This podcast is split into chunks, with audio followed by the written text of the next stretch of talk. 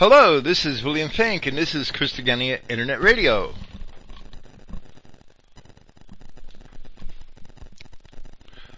Today is Friday, June 9th, 2017. Praise Yahweh, the God of Israel, and thank you for listening.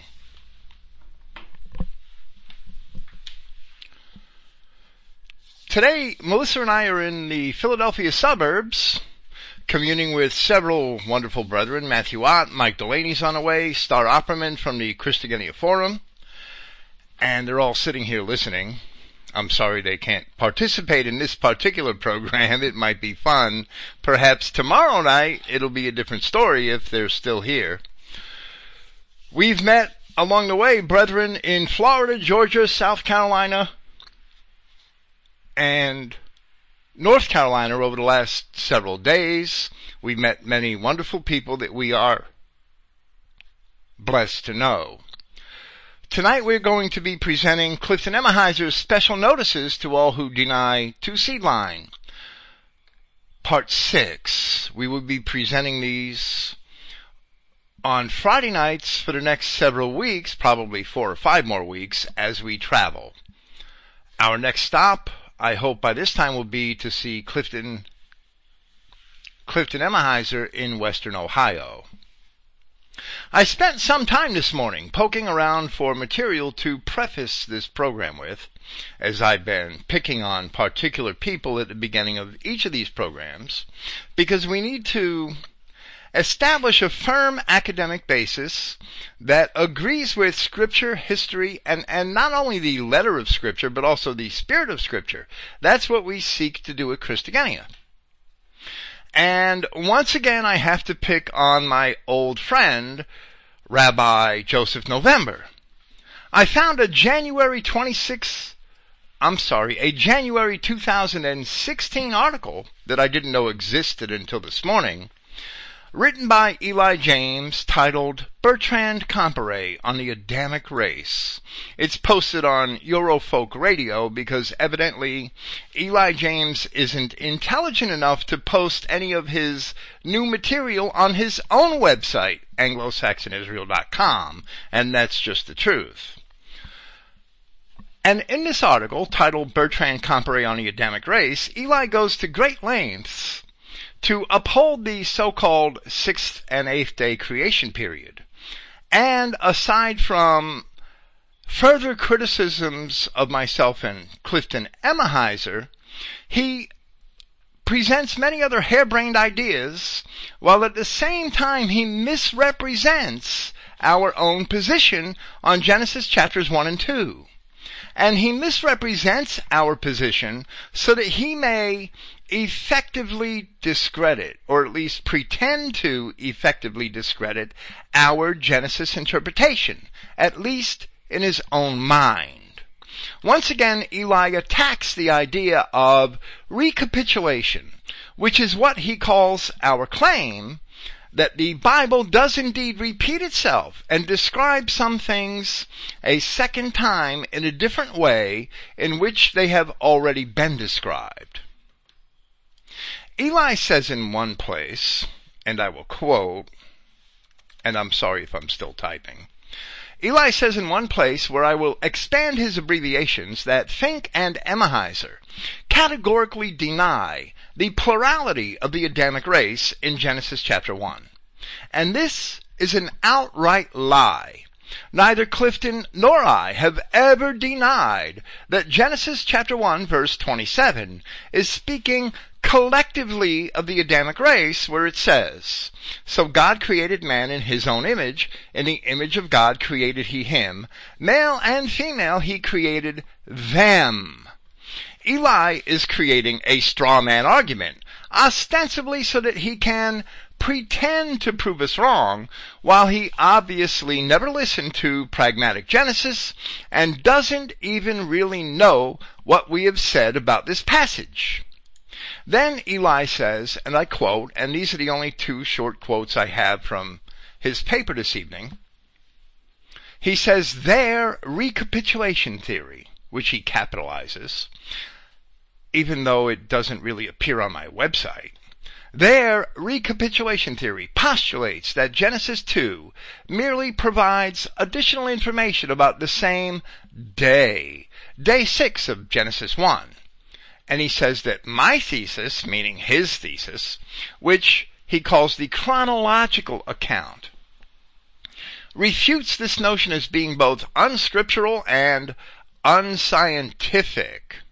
This essay, he says, will provide more evidence in favor of the chronological account as the proof of pre-Adamic white civilization continues to mount.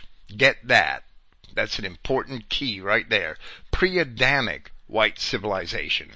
Eli asserts that the Genesis chapter 1 man is a pre-Adamic white man.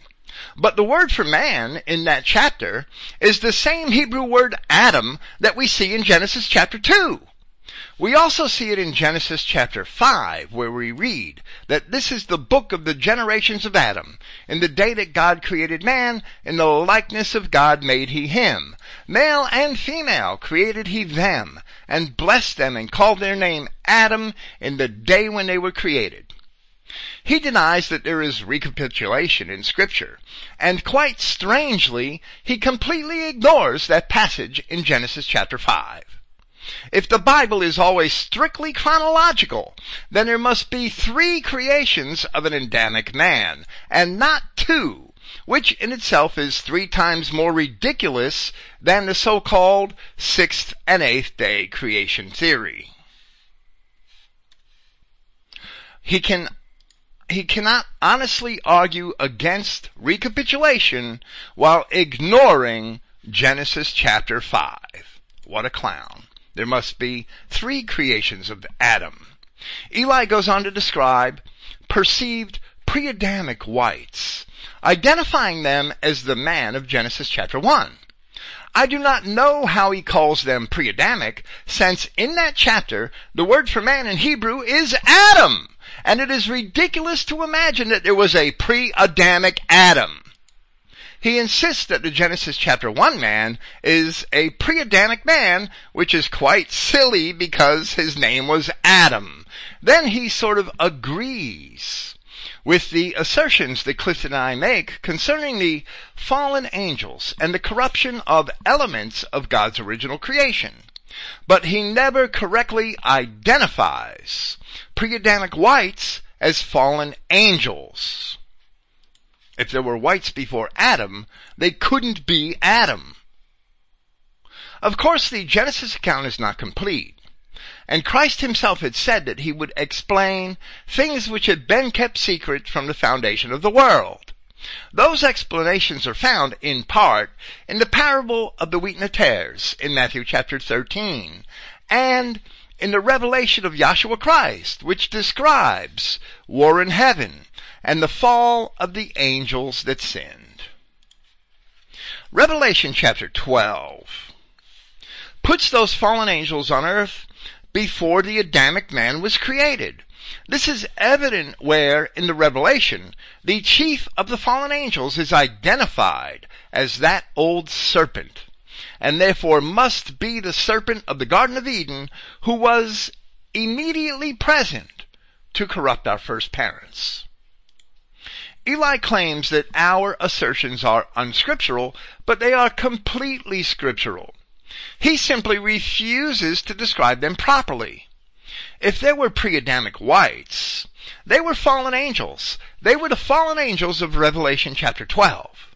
We have already proven from scripture, as well as the elements of Hebrew grammar, in part one of our pragmatic Genesis series presented here several years ago, that the Adamic man created in Genesis chapter 1 is the same Adamic man created in Genesis chapter 2 and is also the same Adamic man created in Genesis chapter 5. Three descriptions. One creation.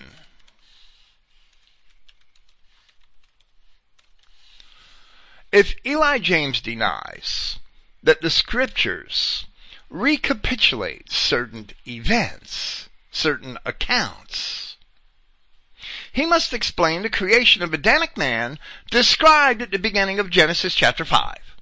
But perhaps he thinks his listeners are stupid and won't raise that question.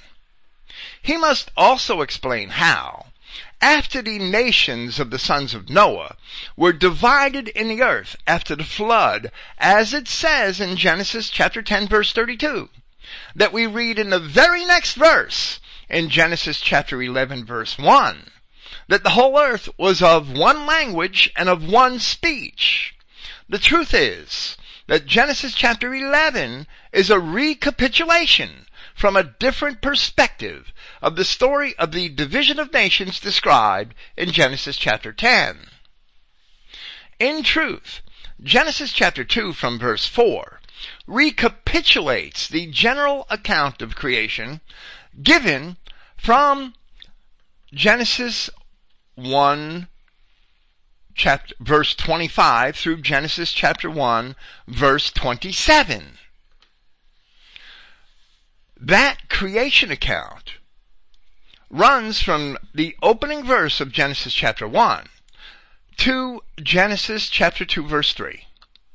And Genesis chapter 2 verse 4 through the end of chapter 4 are a separate book, a parable of the creation of our first parents and the sin attributed to them and some of the immediate results of that sin, which was manifest in the enmity between Cain and Abel. Then Genesis chapter 5 verses 1 and 2 also recapitulate Genesis chapter 1 verses 26 and 27 and continues by carrying the, the account even further down through the flood of Noah. Here is an example of further recapitulation. Genesis chapter 4, verses 25 and 26 read like this, from the King James Version. And Adam knew his wife again, and she bare a son, and called his name Seth. For God, said she, has appointed me another seed instead of Abel, whom Cain slew. And to Seth, to him also, there was born a son, and he called his name Enos. Then began men to call upon the name of the Lord. And then in Genesis chapter 5, just a couple of verses later, from verses 3 to 6, we read this. And Adam lived a hundred and thirty years, and begot a son in his own likeness, and after his image, and called his name Seth. Well, guess what?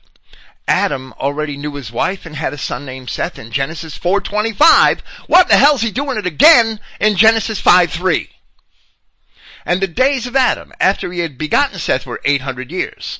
And he begat sons and daughters. And all the days that Adam lived were 930 years, and he died. And Seth lived 105 years, and begat Amos.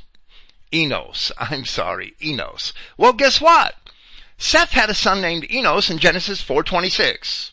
And Seth had a son named Enos in Genesis 5.6. If the Adam of Genesis 1 is a different man than the Adam of Genesis 2, because the Bible does not repeat itself as Eli James claims, then the Adam of Genesis 5 must also be a different man. And there must be two Seths and two men named Enos, both born to three different Adams. Either that or Eli James is lying about recapitulation because he cannot have it both ways. The arguments of Eli James in these areas are all based on logical fallacies and sophistry, which are denied by the rest of scripture. Eli insists that Yahweh's day of rest is completed. And then he started to create things again.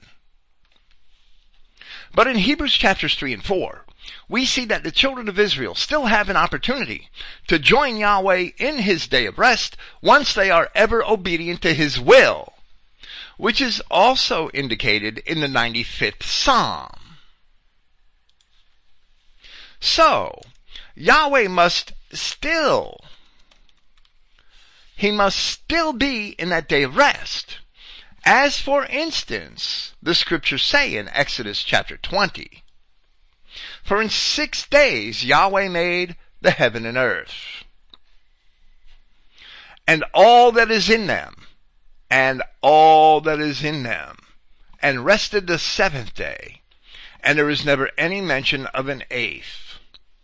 So if you believe this Joseph November impostor, this charlatan who calls himself Eli James, then once again you have been convicted of your own stupidity.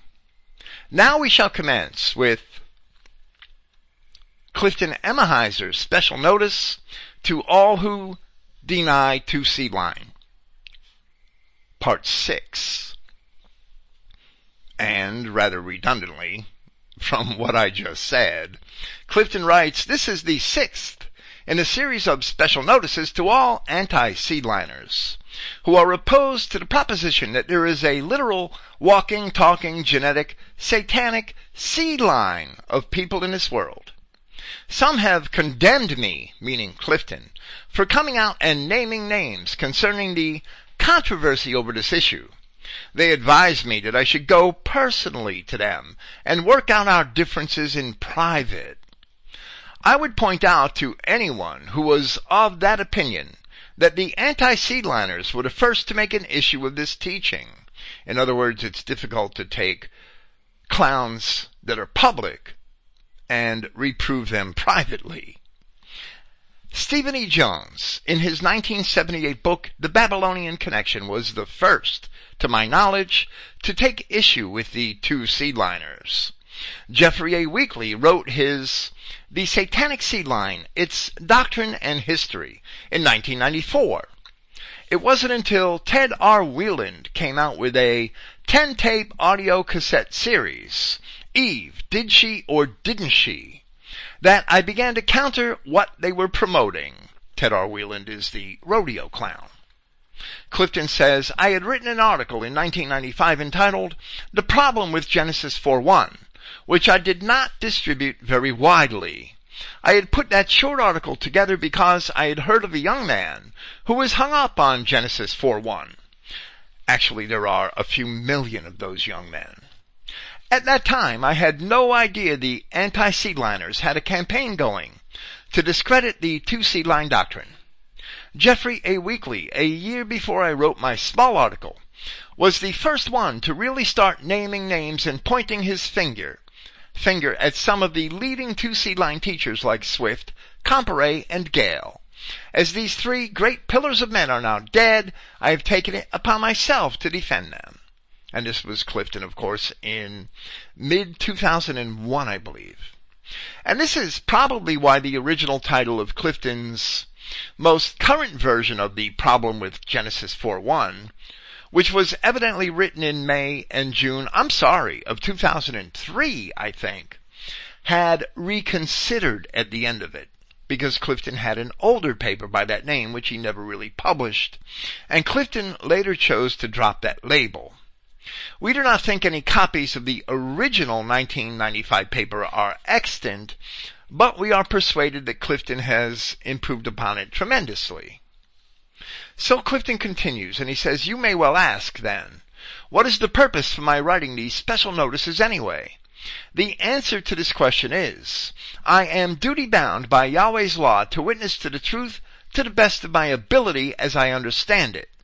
In other words, if I know a crime has been committed, in the process of being committed, or there is a danger of a crime about to be committed, if I do not witness to what I know, I am as guilty as the person committing the crime. In this case, we are not talking about a single individual crime. We are talking about tens of thousands of crimes. The news of these crimes has been withheld from the public by the usual news media and writers of the past. The law concerning the witness of a crime is found in Leviticus chapter 5 verse 1, which reads, And if a soul sins, and hears the voice of swearing, and is a witness, whether he has seen or known of it, if he does not utter it, then he shall bear his. His iniquity. A second scripture which commands us to expose the truth is found in Ephesians chapter 5 verse 11 which says, And have no fellowship with the unfruitful works of darkness, but rather reprove them. The New Treasury of Scripture Knowledge, edited by Jerome Smith, says this on page 132.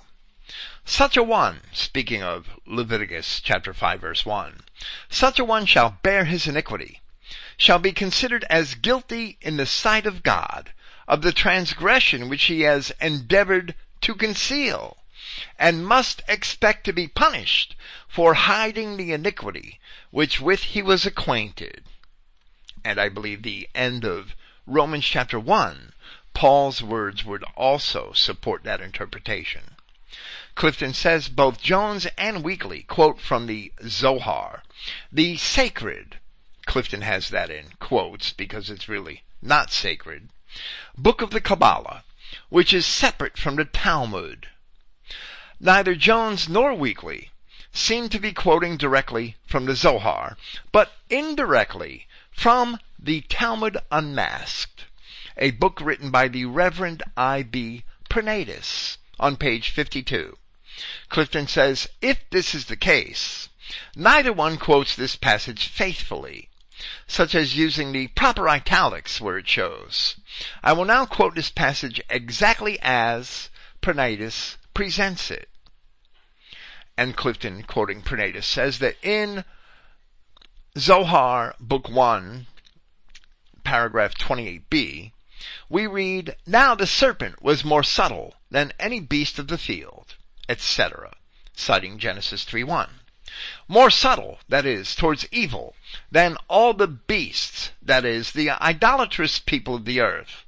For they are the children of the ancient serpent which seduced Eve. The best argument used by the Jews to prove Christians are of a race of the devil is the fact that they are uncircumcised. The foreskin of the non-Jews prevents them, and these are Pranaitis's comments on the Talmudic passage. The foreskin of the non-Jews prevents them from being called the children of the Most High God. Pranaitis describing the beliefs of the Jews. For by circumcision, the name of God, and this is really pretty sick, but this is representative of Talmudic commentaries on the name of God, and circumcision. For by circumcision the name of God, Shaddai, is completed in the flesh of a circumcised Jew. This is the twisted mind of the, of the Jew. The form of the letter Ish is in his nostrils, the letter Daleth in his bent arm, and Ayin appears in his sexual organ by circumcision. In non-circumcised Gentiles, therefore, such as Christians, there are only the two letters, Ish and Daleth, which make the word shed, which means devil. I really believe it refers to a demon or a demonic spirit. They are, therefore, children of the shed, the devil. And of course, reading this is almost as bad as reading one of Eli James's articles on Genesis. Clifton is citing the Talmud here according to I.B. Pranaitis, or more correctly, the Zohar, because Weiland and Weakley and other anti-seedliners claim that it is the source for what we call two seed line. And they're all just liars. I could say worse. I almost said something bad, right? They're all just liars. None of the articles explaining two seed line, which are found at Christogenea, written by either Clifton Emahiser or myself, depend on anything from the Talmud as support for our assertions. So they are all playing a game of guilt by association, and Clifton will address that here, where he continues by addressing this nonsense. And he says that a Jew could be circumcised a hundred times, and it would not bring him under the covenant. If anything, this passage proves to seed line as the enmity of Genesis 3.15, meaning in the writing of the passage itself, is clearly evident and is at work here. But the Jews have everything backwards, as they are the ones who are the children of the devil. Ted R. Weiland, in his book Eve, Did She or Didn't She, quotes one other passage from the Talmud. Shabbat 146a, where it says, For when the serpent came upon Eve, he injected lust into her. And Clifton says, if the purpose of the anti-seedliners is to use the old worn out accusation of guilt by association. They could have used more references from the Talmud. Here are some passages they could have used for their ambiguous claim. Shabbat 146a, quoting the, uh, the, the wider passage, the more complete version, the idea is that the serpent infected Eve, i.e. the human race, with lust, from which, however, those who accept the moral teachings of the Torah are freed. And then Berakoth 61a, another book of the Talmud. In cursing, we commence with the least. First the serpent was cursed, then Eve, and then Adam. And then Sotah 9b. I will kill Adam and marry Eve, but now I will put enmity between thee and a woman, and between thy seed and her seed. And actually, the Jews that wrote the Talmud, that wrote the Sotah, are actually putting those words into the mouth of God. I will kill Adam and marry Eve. But now, and that's how, that's the sick mind of the Talmudic Jews. I will kill Adam and marry Eve, but now I will put enmity between thee and a woman, and between thy seed and her seed. Similar, similarly, I'm sorry I tripped over that word, do we find it with Cain, Korah, Balaam, Doeg, Ahitophel, Gehazi, Absalom, Adi, Adonijah, Uzziah, and Haman, who set their eyes upon that which was not proper for them. What they sought was not granted to them, and what they possessed was taken from them. And of course, that's not entirely true. It's a Jewish interpretation of scripture. And finally from Avodah Zarah, 22b. When the serpent came unto Eve, he infused filthy lust into her. Very much like the passage that Weiland cites from the earlier book. And then Clifton asks, is there any truth in the Talmud? And of course there is, because most of scripture is repeated in the Talmud. Is there any truth in the Talmud? The anti-seedliners base their whole argument on the premise that anything found in the Talmud has to be entirely false. As a matter of fact, this is their ace in the hole, so they think. All they have to do is point out that the two seed line doctrine is found in the Talmud, and magically the teaching is condemned in many people's minds. And I've actually experienced that. I myself have had discourse with people who follow the rodeo clown, Ted Weiland, on Facebook, and as soon as they find out that I'm the guy from Christogenea, they tell me how two seed line comes from the Talmud. And I attempt to inform them that I can prove two seed line all damn day and never quote the Talmud but only quote the Bible.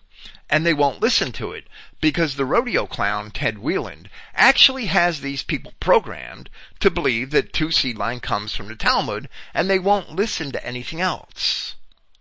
And that is why Clifton points out that what these clowns teach is indeed a sin.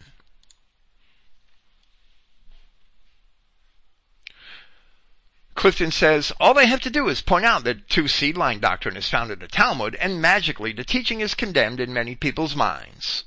It is not my goal here to defend and uphold the majority of the contents found in these books. It is well recognized that they are the most evil books ever written. But we must even give the devil his just dues. If the two seed line doctrine is condemned for being part of the writings of the Talmud, then all of their contents are condemned. Let's take a look at a few passages found in them. And of course Clifton is going to quote passages found in the Talmud, which we know are in the Bible. But we can't condemn them simply because they're in the Talmud. Sotah 11b. Sotah, T, S-O-T-A-H. Judah is called a lion's whelp.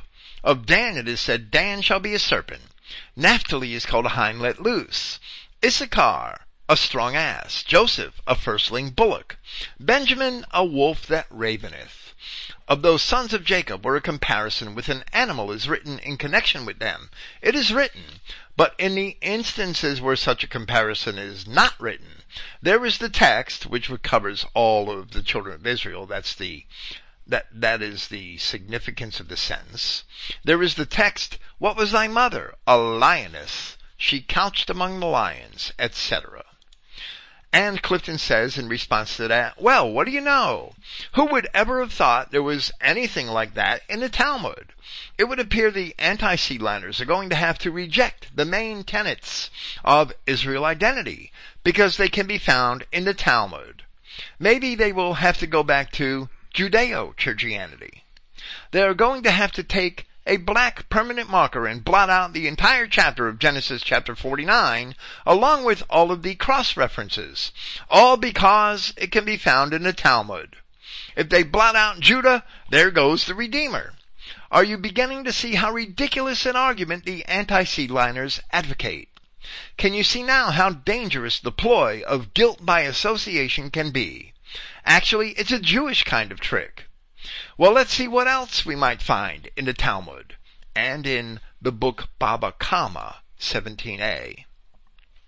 He is worthy of the inheritance of two tribes. He is worthy of an inheritance like Joseph, as it is written. Joseph is a fruitful bow, whose branches run over the wall. He is also worthy of the inheritance of Issachar, as it is written. Issachar is a strong ass. There are some who say, His enemies will fall before him, as it is written, With them he shall push the people together to the ends of the earth. He is worthy of understanding like Issachar, as it is written, And the children of Issachar, which were men that had understanding of the times, to know what Israel ought to do. And Clifton says, isn't it simply amazing what can be found in the Talmud? If we use the argument of the anti-seedliners, we are going to get into all kinds of trouble. If we apply their hypothesis, we will have to destroy most of Yahweh's written word.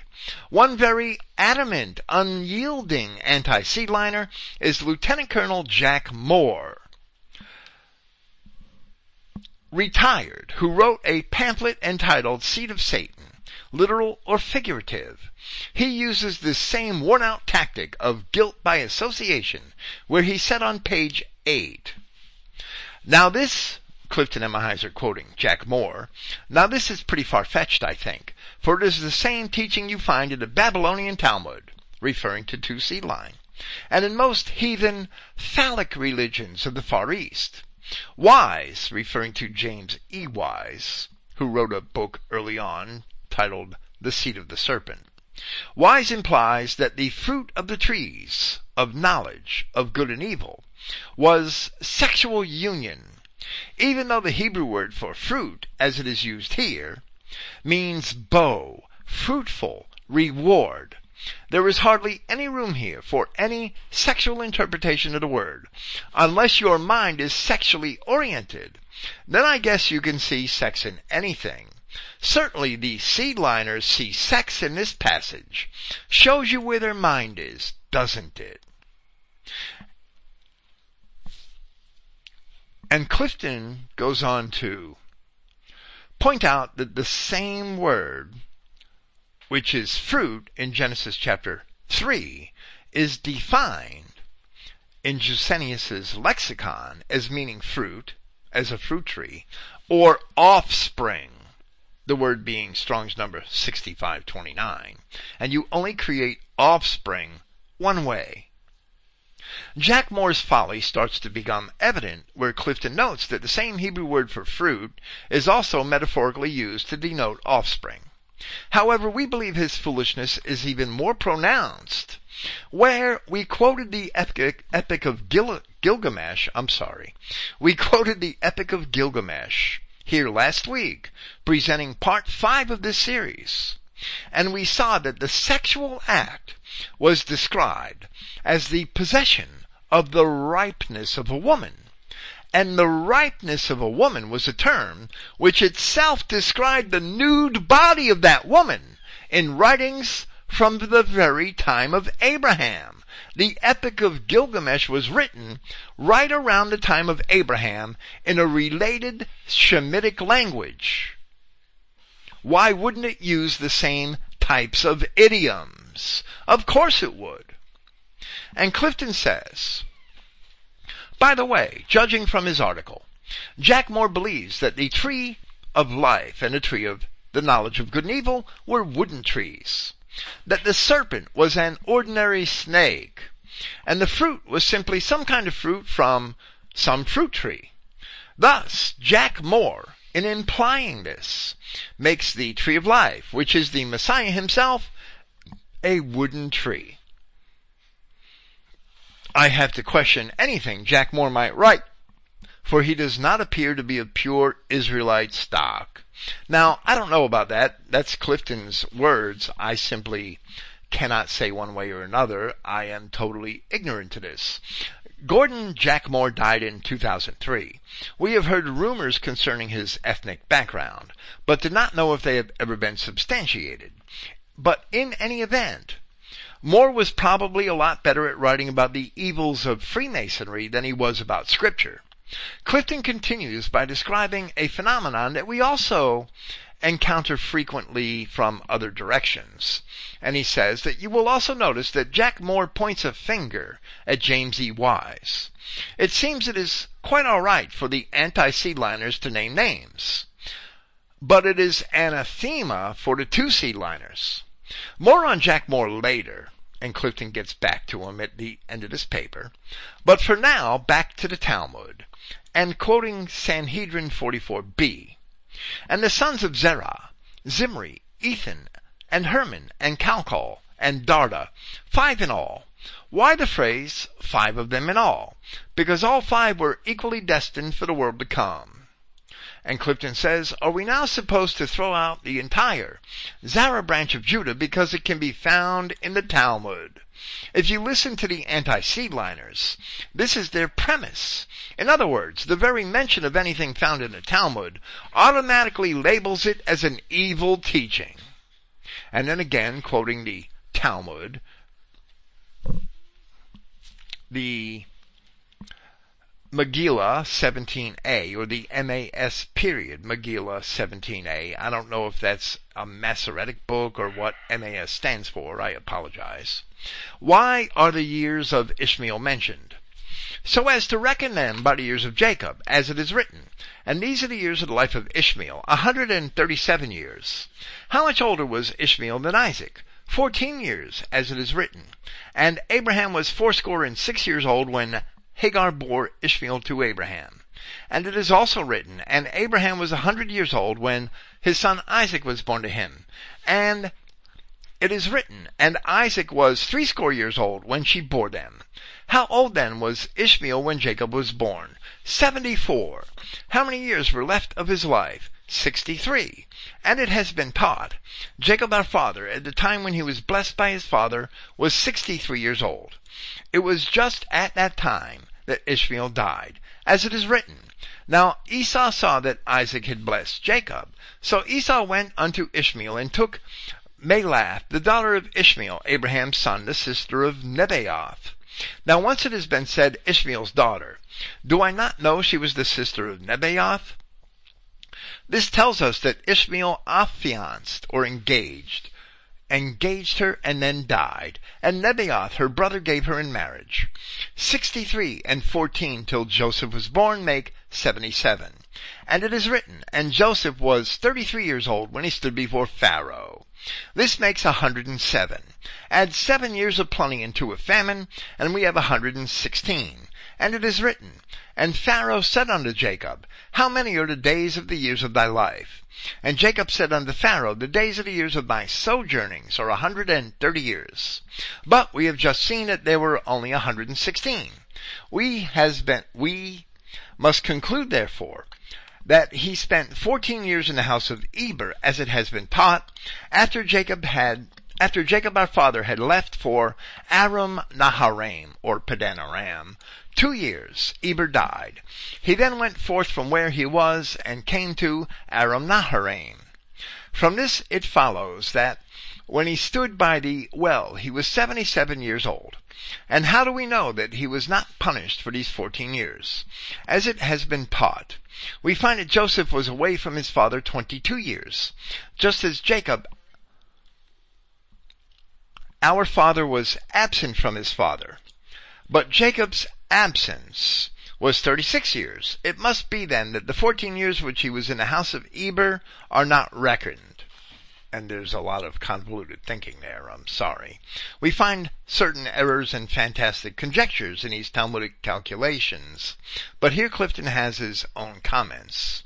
And he says that while I have not yet checked this entire passage for error, it appears this part of the Talmud could be used as a valuable tool for figuring badly needed chronology. It does highlight some things from scripture, but they are from scripture. While I know that Jews cannot call Jacob their father through the covenant, the evidence presented here could be used to confirm much of what is not recorded in our present Bibles. Therefore, I believe some passages from the Talmud would be creditable to our research if we are careful how we use them. The two seed line doctrine without exception. I have several other passages of the Talmud which I could quote to enforce my position, but I think by this time you can see my point.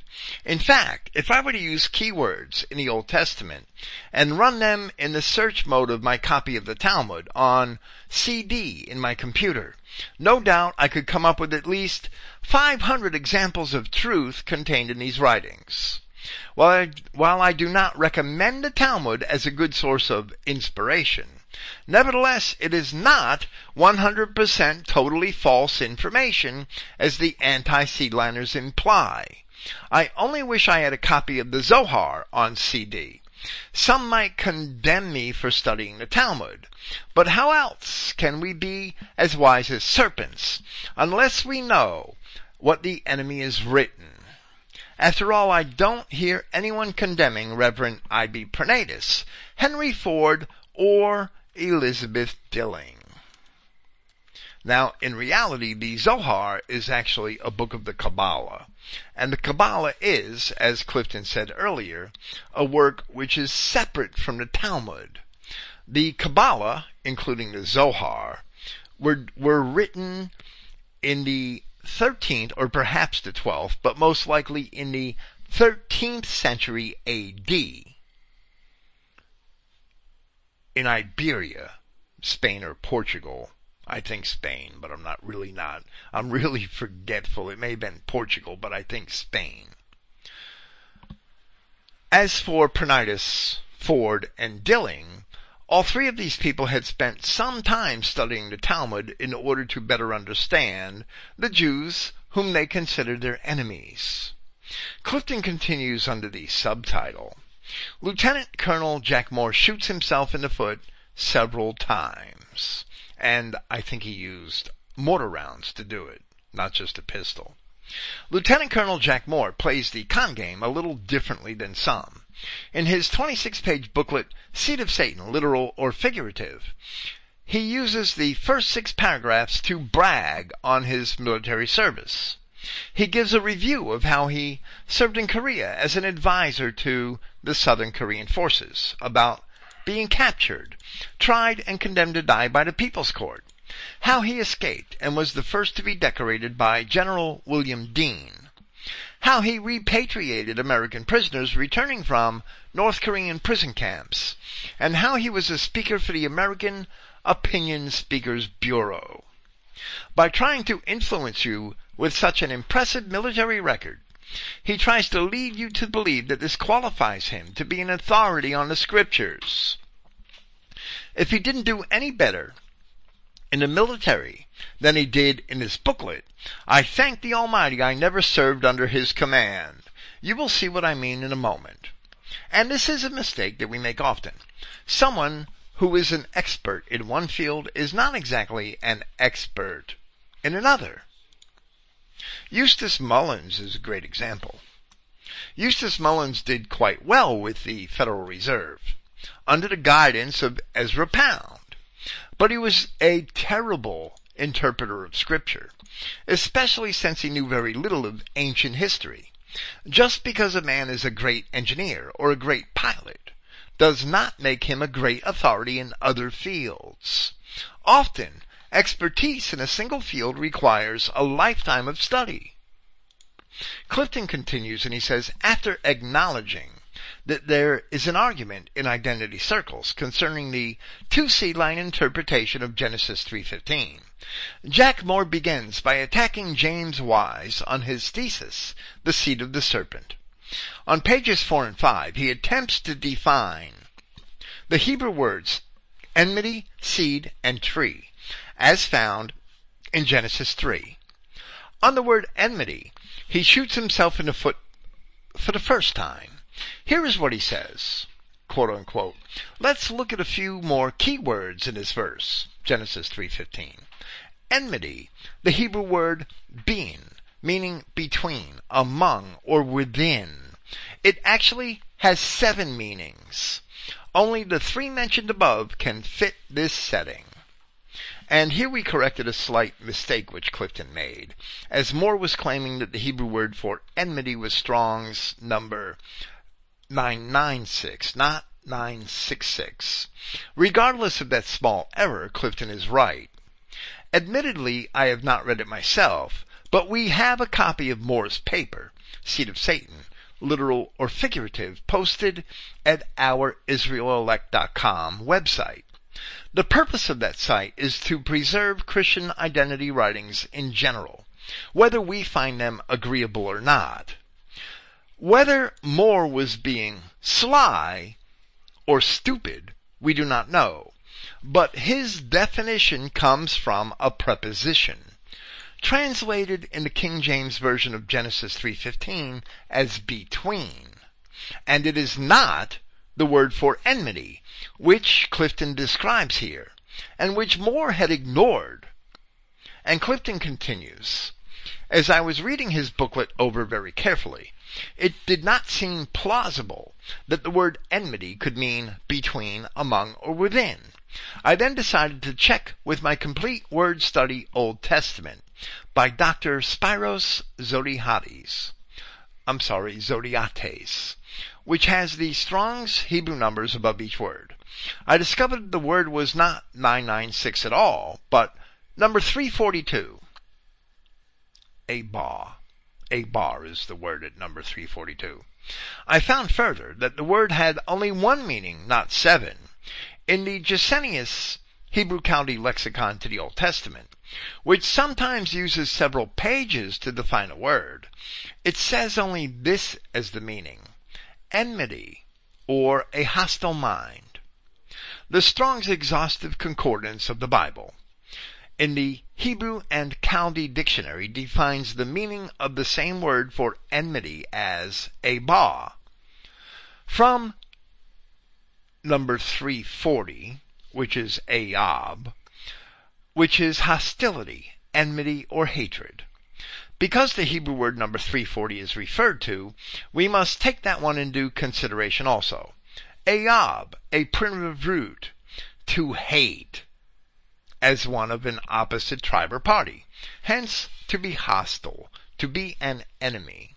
So Jack Moore verily, very carelessly very carelessly wrote about the definition for the word enmity for Genesis 3:15 and instead of defining a ba as enmity or hatred as it should be defined he substituted the preposition that meant between which is very very sloppy biblical exegesis Clifton continues and says, For further confirmation that the word enmity means hostility, let's consider some passages where that same word, a ba, Strong's number 342, is found. According to the Wigram's Englishman's Hebrew Chaldee Concordance of the Old Testament, the word is used only five times. Once in Genesis 3:15 and also in Numbers chapter 35 in verses 21 and 22 and in Ezekiel 25:15 and 35:5, chapter 35 verse 5. And Clifton says, now let's read these and compare them to Genesis 3:15. And we will read wider passages than Clifton had originally cited, so that we really get the meaning of this Hebrew word for enmity in Genesis 3:15. Genesis 3:15, and I will put enmity, a ba, between thee and a woman, and between thy seed and her seed, and it shall bruise thy head, and thou shalt bruise his heel. And Moore was defining between instead of enmity. Numbers 35 verses 21 and 22. The revenger of blood himself shall slay the murderer. When he meets him, he shall slay him. But if he thrusts him of hatred, or hurls at him by laying of weight, that he dies, or in enmity he smites him with his hand, that he dies, he that smote him shall surely be put to death, for he is a murderer. The revenger of blood shall slay the murderer when he meets him. But if he thrust him suddenly without enmity, or has cast upon him anything without laying of weight, or with any stone wherewith a man may die, seeing him not, and cast it upon him that he dies, and was not his enemy, neither sought his harm, then the congregation shall judge between the slayer and the revenger of blood according to these judgments. And the congregation shall deliver the slayer out of the hand of the revenger of blood. And the congregation shall restore him to the city of his refuge where he was fled. And he shall abide in it until the death of the high priest, which was anointed with the holy oil. So here we see clearly that enmity is hatred, and killing a man in hatred warrants a penalty of death. Whereas killing a man without hatred, but accidentally, does not warrant a penalty, a penalty of death. However, here it is speaking of Israelites. And in Genesis 3:15, we see where Yahweh God informs us that there would be mutual hatred between two distinct parties who are of different seeds, the seed of the woman and the seed of the serpent. In the next two passages, the word which was translated as enmity in Genesis chapter 3 and in Numbers chapter 35 was instead translated as hatred in the King James Version. And Ezekiel 25 verses 15 and 16 say, Thus saith Yahweh, because the Philistines have dealt by revenge, and have taken vengeance with a spiteful heart, to destroy it for the old hatred that same word enmity in Genesis 3.15.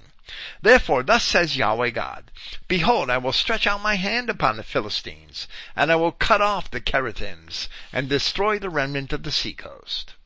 And then in Ezekiel chapter 35 verses 5 and 6, where it is speaking, it is an oracle speaking to Mount Seir, which represents the children of Esau, the Edomites, who dwelt at Mount Seir. Because thou hast had a perpetual hatred.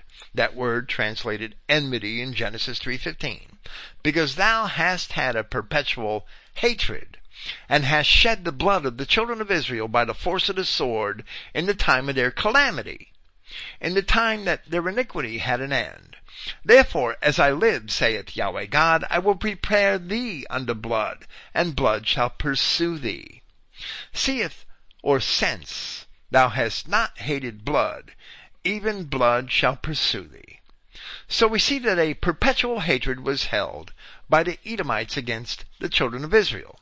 And it can be established that the enmity of Genesis 3.15 is also the root cause of that hatred, as the children of Esau are also the descendants of Cain by their mothers, for which reason Paul had called Esau a fornicator. And Clifton concludes, and he says you can see very clearly here that this is a very vicious and murderous type of enmity, meaning the enmity in Genesis 3:15. And Lieutenant Colonel Jack Moore says this word enmity means between, among, or within. This blunder alone should discredit his entire thesis on the subject of two seedline doctrine. Because he lied. He clearly lied. Lieutenant Colonel Jack Moore then shoots himself in the foot again in his Seed of Satan, literal or figurative, on page 10, commenting on 2 Corinthians chapter 11 verse 3 when he says that when the apostle Paul admonished the church at Corinth not to be a partaker of Eve's sin, he said, For I fear, lest by any means as the serpent, and Moore has a parenthetical comment here.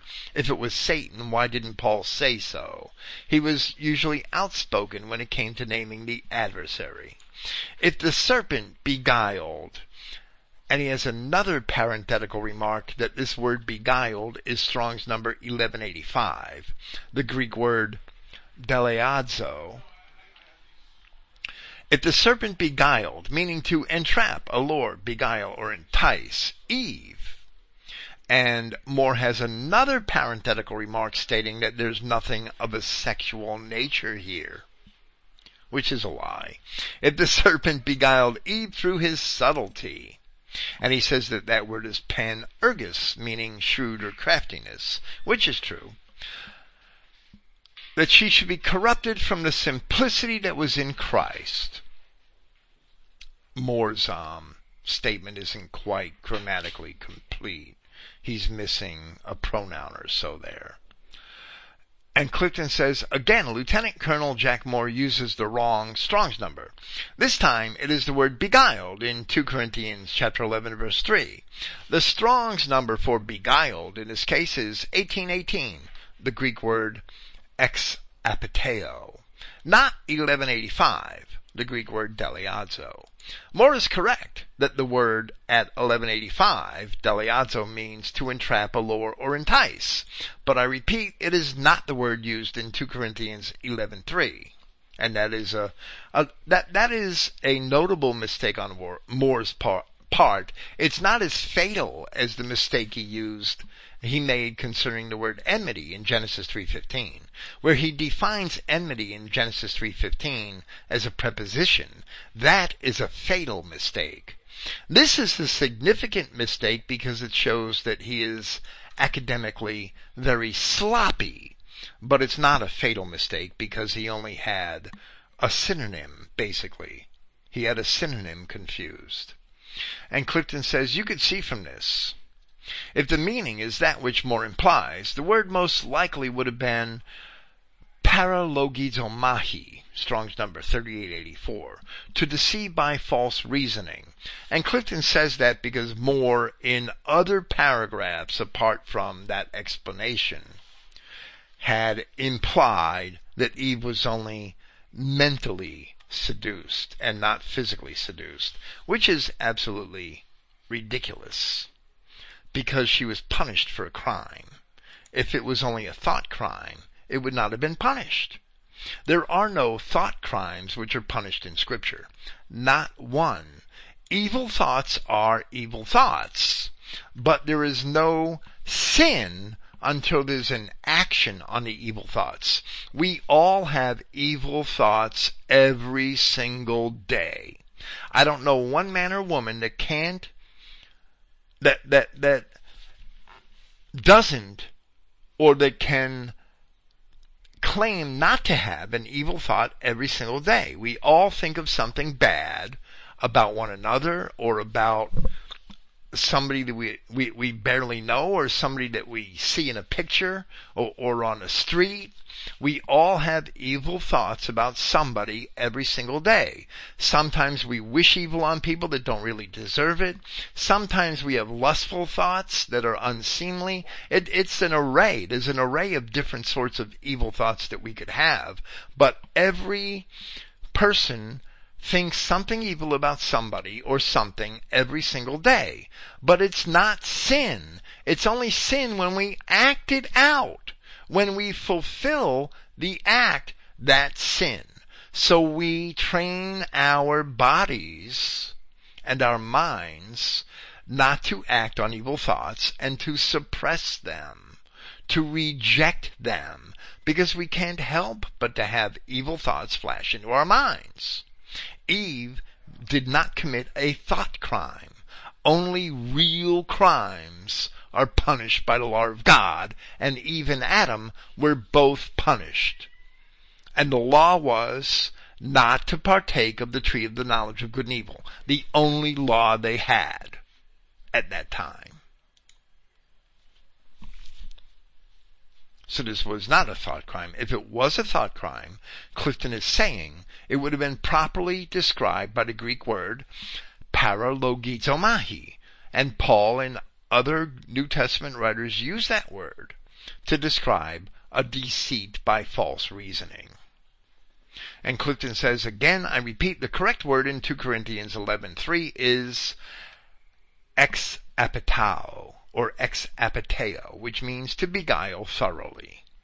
The Thayer Greek English lexicon takes us to an unusual scripture on that word, that Greek word, idiopocrypha, in the history of Susanna, verse 56, which reads, So he put him aside and commanded to bring the other, Daniel, judging two supposed witnesses to an act who were false witnesses, put one aside and commanded to bring the other, and said unto him, O thou seed of Canaan, and not of Judah. Beauty has deceived thee. That same word, Strong's number 1818, that Paul used in 1 Corinthians 11.3. I'm sorry, 2 Corinthians 11.3. Beauty has deceived thee, and lust has perverted thine heart. And Clifton makes a note contrasting the attempted seduction of Susanna by Canaanite Jews to the seduction of Eve where the Greek of the Apocrypha and that of Paul use the same word to describe each, that of Paul in 2 Corinthians 11.3. And Clifton then commences by describing what happened to Susanna and saying that this is the story of a woman of great beauty who lived with her wealthy husband Joachim in Babylon, where he held court in his house. About Joachim's house was a large garden, where Susanna strolled and bathed herself during the heat of the day. One day, after the litigants had left, two Canaanite Jewish elders, inflamed with desire for Susanna, plotted among themselves to force her affections. Preparing to bathe after her maids had departed, they confronted her with the alternative of either submitting to them, meaning sexually, or being exposed as having an affair with a young man. Upon this, Susanna chose to be unjustly accused rather than submit. Upon this, these Canaanite Jews gave their false testimony at the court the following day, and she was found guilty. But there was a judge by the name of Daniel, who was not swayed by their false testimony, and requested a new examination of the witnesses. After parting the witnesses, Daniel examined them separately, demanding them to identify the tree in the garden where Susanna and her alleged lover were seen. Their contradictory answers betrayed their treachery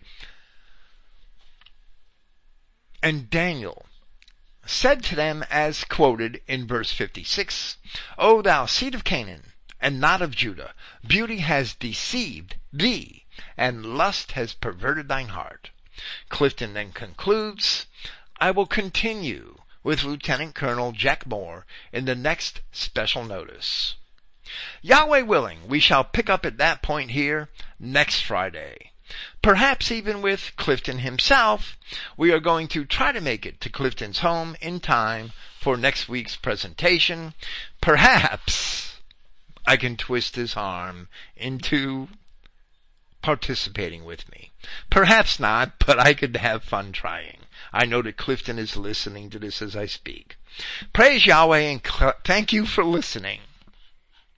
And good night.